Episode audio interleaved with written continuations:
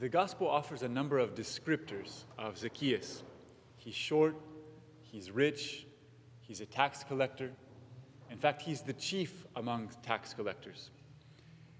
And as a Jewish man working for the Romans, who were at that time an oppressive authority, that means he was a traitor, a sellout. His people sum it all up in a single word by calling him a sinner. Despite all that, Zacchaeus wants to see Jesus. Who knows why? It might be curiosity. Maybe he's heard about the prodigious, signs he's worked in other places, or the dramatic disputes with the Pharisees. Or maybe he's heard that another tax collector is now following as one of his disciples. And maybe for the first time in many decades, a hope of redemption is stirred up in his heart. In any case, he wants to see him. And so he anticipates his route and he climbs a tree to get a good view. And he guesses well because Jesus passes just on that way. He gets closer and closer until finally he stops dead under Zacchaeus' tree. And he looks up. He says, Zacchaeus, come down quickly, for today I must stay in your house. Zacchaeus is so impacted by this time with the Lord that he, he, he gives half of his possessions to the poor and promises to restore fourfold whatever he's gained dishonestly. Well, what precipitates this sudden transformation? What is it in this short encounter with Jesus that changes the whole direction of his life? It's the way Jesus sees him. You know, the people looked at him and they saw a short, rich tax collector, a sinner. Jesus saw him. He saw him. He saw Zacchaeus and called him by name. Do you know what the name Zacchaeus means? Innocent.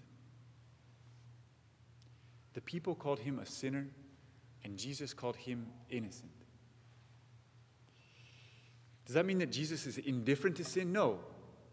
Jesus himself says at the end, the Son of Man has come to seek and save what was lost, implying that Zacchaeus had been lost. Jesus takes sin seriously. So to look with mercy doesn't mean to overlook sin, but to see a deeper reality and another possibility through his mercy. And Jesus didn't ignore his sin, but he himself chose to pay the price so that Zacchaeus could be made innocent. Jesus went up the tree of the cross so that Zacchaeus could come down from his tree. Jesus was called sinner so that Zacchaeus could be called innocent. And this was the gaze that found Matthew, the tax collector, at the customs post and saw in him an apostle and a martyr. It's the same gaze that saw Peter on the night of his passion after he had betrayed him three times and recognized in Peter still the leader of his church. So let Jesus look at you with his gaze of mercy. Let him look at you and call you innocent. I'm sure that some of you have read or seen the movie of Les Miserables which tells the story of a man named Jean Valjean, who did hard time in prison for stealing a loaf of bread to give to his sister and her starving family just before the French Revolution. Well, after 19 years in prison, he's sent out bitter and poor. And one night he has no place to stay, and he finds his way to the bishop's house. And surprisingly, the bishop takes him in. He not only gives him some crumbs of bread to eat, but he seats him at his own table and invites him to eat and then gives him a room to stay in. But Jean Valjean, as bitter as he is and as disillusioned as he is, can't accept the gift. So he wakes up in the middle of the night, he goes, he steals the bishop's silverware, and he heads out of town. Along the way, two police officers stop him.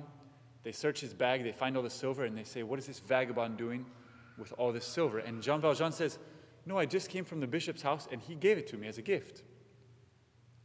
So they drag him back to the bishop's house, and they ask the bishop, They say, Look, we found this scoundrel with your silverware. He says you gave it to him as a gift. And the bishop says, I did. And Jean Valjean, you left so quickly, you forgot your candlesticks. And he takes two, two silver candlesticks and places them in his bag. Well, after the police leave, flustered, the bishop tells Jean Valjean, My brother, you no longer belong to evil, but to good. It is your soul that I buy from you. I withdraw it from black thoughts and the spirit of perdition, and I give it to God. That was the turning point in Jean Valjean's life. From that point forward, he dedicated his life to doing good, and he became a great philanthropist and impacted many lives. Well, the bishop saw something different in him. Of course, he saw his sin, but he also saw it deeper. He saw who he could become by the power of his mercy. And that in turn changed the way Jean Valjean saw others.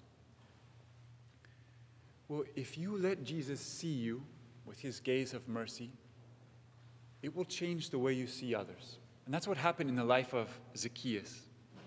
You know, over and over again, the Gospel of Luke, this very same Gospel that we're reading of, speaks about the danger of riches.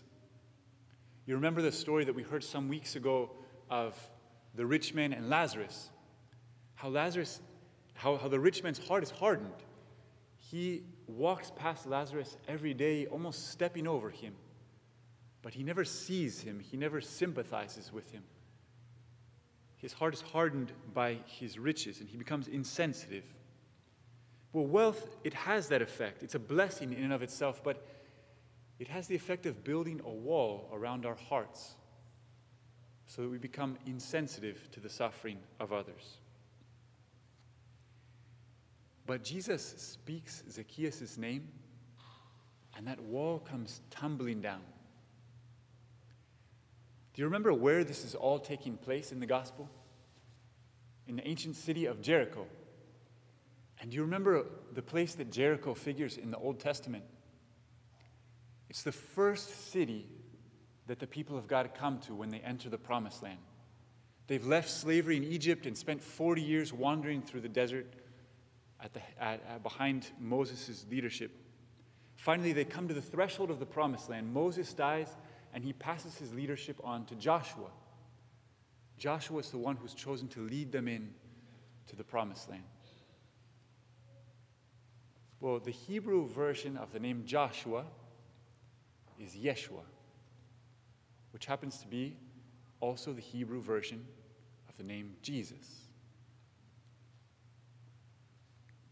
Joshua leads the people into the promised land and they come upon Jericho. And for seven days, they circle around Jericho once each day. Until on the seventh day, they circle around the city walls seven times. And with the trumpet blast, these massive walls come tumbling down.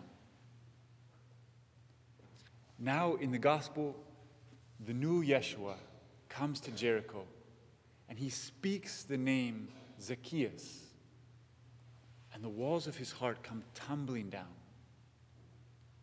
And all of a sudden, Zacchaeus can see the poor. All of a sudden, he sympathizes. And he repents. He was seen, and now he can see. And so he gives half his goods to the poor, and he promises to restore fourfold whoever he's cheated. Well, this week I want to invite you to take these two steps.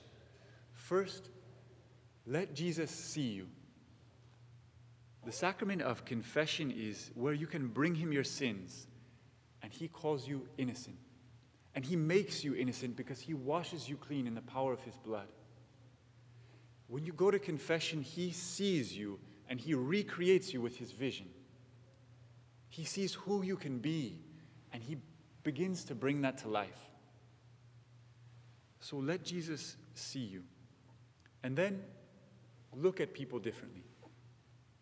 You know, it doesn't mean that you won't see their sins, but instead of judging them for their sins, you know, what if you commit with them to help them overcome their sins? By praying for them, by loving them, by seeing them in a new way.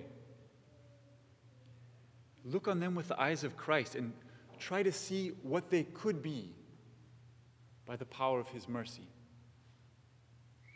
Contemplate people with reverence. You can try just speaking their name in your heart over and over again. As Jesus spoke the name Zacchaeus, speak their name and try to say it as Christ would say it. And if we do that, we'll unleash a, a chain of mercy and recreation. We allow Jesus to see us. We become something new. The walls of our hearts come down. We begin to see other people in a new way. We see who they could be. We see who they could, who, who they could become. And then the walls of their hearts start to come down, and they see other people in a new way, and, and a chain reaction is unleashed. Mercy has a power to recreate us. It begins with letting Jesus look on us with his gaze of mercy.